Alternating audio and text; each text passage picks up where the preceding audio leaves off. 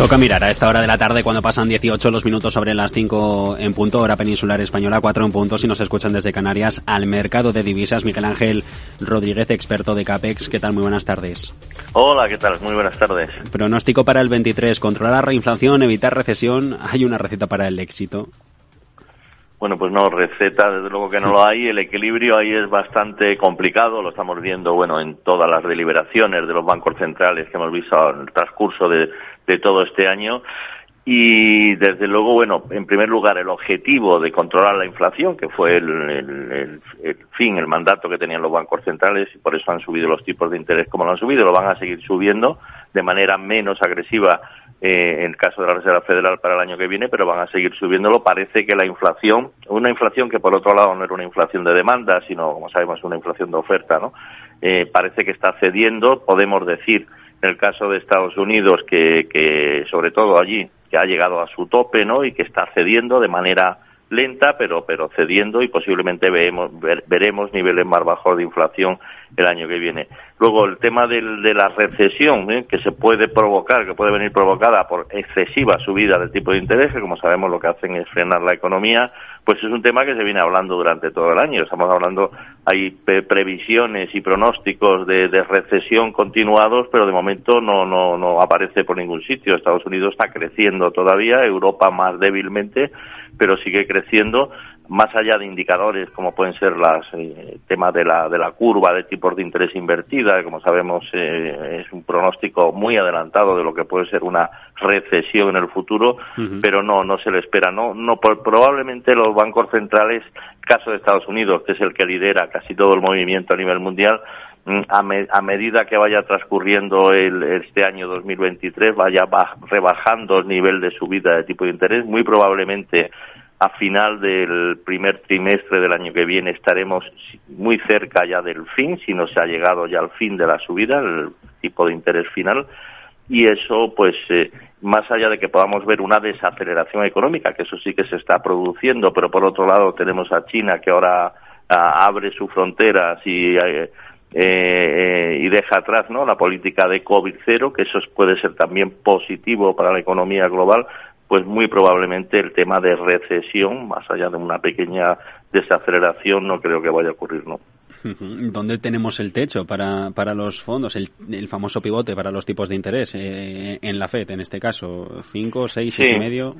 No, no, bueno, el, el mercado ahora está, está anticipando alrededor de un 5% ¿eh? del tipo de interés final de los fondos federales, entre un 5, 5, 15%, ha habido muchos comentarios, ah, hemos oído durante todo el año pasado de niveles exagerados, ¿no? Por encima del 6%. Entonces, muy probablemente se queden ahí en ese nivel entre el 5 o el 5-15% de fondos federales, con la probabilidad, con la posibilidad de que sí, el los datos de empleo, la semana que viene tenemos uno importante en Estados Unidos, eh, muestran debilidad y si la, la inflación, sobre todo el gasto de consumo personal, que es el que mira la Reserva Federal, mm, va, va cediendo de una manera un poco más importante, incluso algo por debajo del 5%, pero más allá del 5-15 no, no creo que vayamos a ver. No. Tentativa de rebote del dólar. Cuesta mantener eh, la cota del 1,06 eh, en la negociación de paridad con, con respecto del euro, ahora 0,662. Las pérdidas acumuladas son del 6% este par sería su opción para 2023. ¿Hay una, alguna pista direccional que nos dé esta pareja de baile? Sí, bueno, bueno, después de la, de la, de la caída que hemos visto durante más de un año, ¿no? En, eh, desde niveles por encima de 1,20 hasta el 0,95, ¿no? Que llegó más o menos 0,96 eh, hemos visto ya un periodo de recuperación. Esto viene motivado, en primer lugar, por, como indicas tú, por la debilidad del dólar, debilidad, o sea, eh, corrección a la baja del dólar, ¿no? Después de una subida tan importante como hemos visto, tiene que ver mucho con lo que he dicho anteriormente, de que estemos cerca del final de las subidas de tipos en Estados Unidos, que son las que impulsan el dólar al alza, corrección del dólar, y por otro lado, el Banco Central Europeo subiendo tipos de interés, que aquí sí, aquí sí que podemos ver subidas más continuadas, ¿no? Eh, tienen que ajustarse, se quedaron atrás con las subidas de tipo de interés, tienen que ajustarse el equilibrio entre la Reserva Federal y el Banco Central Europeo. Eh, el otro día oímos al representante del Banco Central holandés en el Banco Central Europeo diciendo que las cinco reuniones que viene pueden ser subidas de 50 puntos básicos. No creo que tanto, pero sí que van a seguir subiendo tipos de interés aquí en Europa, ¿no? Pase lo que pase, con inflación mucho más alta, y eso le da soporte al euro. Entonces, quizás sea así. El movimiento que estamos viendo ahora de consolidación en torno a ahora 1.0660 aproximadamente, un poco más abajo, hay un nivel que es 1.0750 más o menos, 40-50, que es el que tiene que superar, pero en el transcurso del año que viene probablemente, muy probablemente, vamos a ver niveles más altos del euro contra el dólar, en niveles de 1.12 incluso más altos, sí. La libra, Miguel Ángel, ya podemos hablar de recuperación a las claras tras la crisis de principios de este trimestre y volver a mirar a la esterlina con algo de atractivo.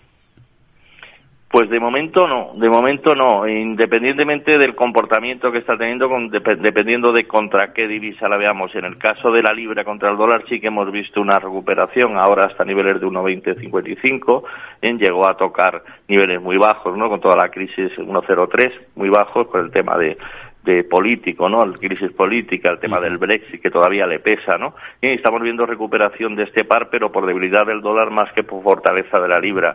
Si lo miramos contra otros pares, el euro libra, contra el euro, por ejemplo, se ha debilitado últimamente y contra el yen también se ha debilitado la libra. Por lo tanto, en términos globales no podemos hablar de una recuperación en sí, ¿no? De la, de la divisa. Los tipos de interés eh, ya están en niveles del 3, 3,5% en el Reino Unido, pueden subir algo más, pero va a seguir pesando todavía temas eh, estructurales, temas económicos y de momento no podemos decir hablar de una recuperación en términos generales de la libra, ¿no?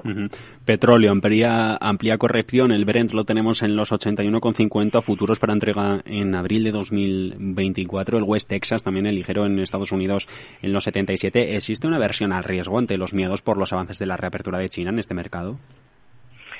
Eh, mm, bueno, eh, la, reapertura de China en principio lo que le debería dar es soporte al precio del crudo en tanto que eh, el, eliminar, el dejar atrás la política de COVID cero y la reapertura implicaría mayor actividad económica en China y mayor demanda. Hay que tener en cuenta que China es el principal consumidor de petróleo del mundo, ¿no?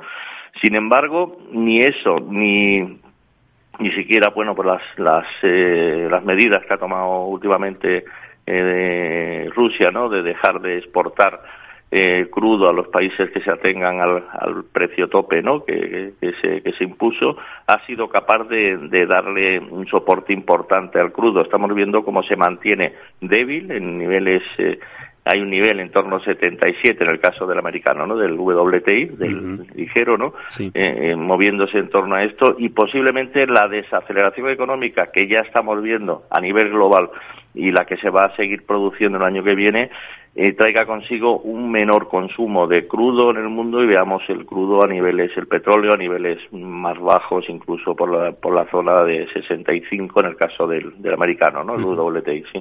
El yen, año en el que hemos tenido intervención del Banco de Japón, un banco central que ha ido como los salmones a, contrarreloj, a, a, la contra del mercado. Eh, eh, ¿Cómo vemos a la divisa de la que es la tercera economía del mundo? Bueno, pues sí, después de la espectacular caída, ¿no? Del yen, ¿no? De la subida de la cotización del dólar contra el yen, pues, muy importante, ¿no?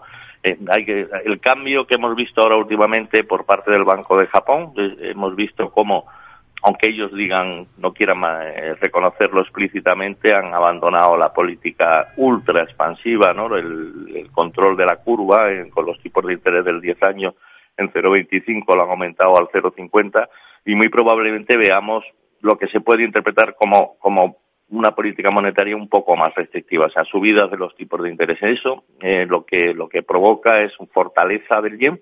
¿eh? Hemos visto cómo ha caído ¿eh? desde octubre aproximadamente, que llegó a tocar 100 contra el dólar, ¿no? 152 yenes, ahora está en 123, 133.30 aproximadamente. Hemos visto cómo cae y posiblemente lo veamos el par, este dólar yen más bajo, sea el yen más fuerte en el transcurso de la, del año que viene. De un año tan volátil como el que vamos a cerrar, ¿con qué divisa se queda? ¿Con la que le haya sorprendido para bien? Vamos a cerrar lectura positiva. Bueno, positivamente, eh, la divisa que mejor se ha comportado evidentemente ha sido el dólar, ¿no? Ha sido un movimiento tan tan impresionante el que hemos visto en el caso del dólar que bueno que nadie prácticamente se esperaba un movimiento de tanta envergadura. Si lo miramos en su cotización contra el euro que llegó por debajo de la paridad, bueno, poniendo, encendiendo las alertas en Europa por el Banco Central Europeo en cuanto que es inflacionista y es la que mejor se ha comportado. Luego, movimiento más espectacular ha sido el yen, evidentemente un movimiento de, de, bueno, subió pues prácticamente desde en el año pasado para alrededor de un 33%. Es un movimiento insólito, ¿no? Muy poco normal que ahora está corrigiendo, sí. Con esto nos quedamos. Miguel Ángel Rodríguez, experto en mercados de CAPEX. Muchas gracias y buena entrada en 2023. Igualmente, muchas gracias a vosotros.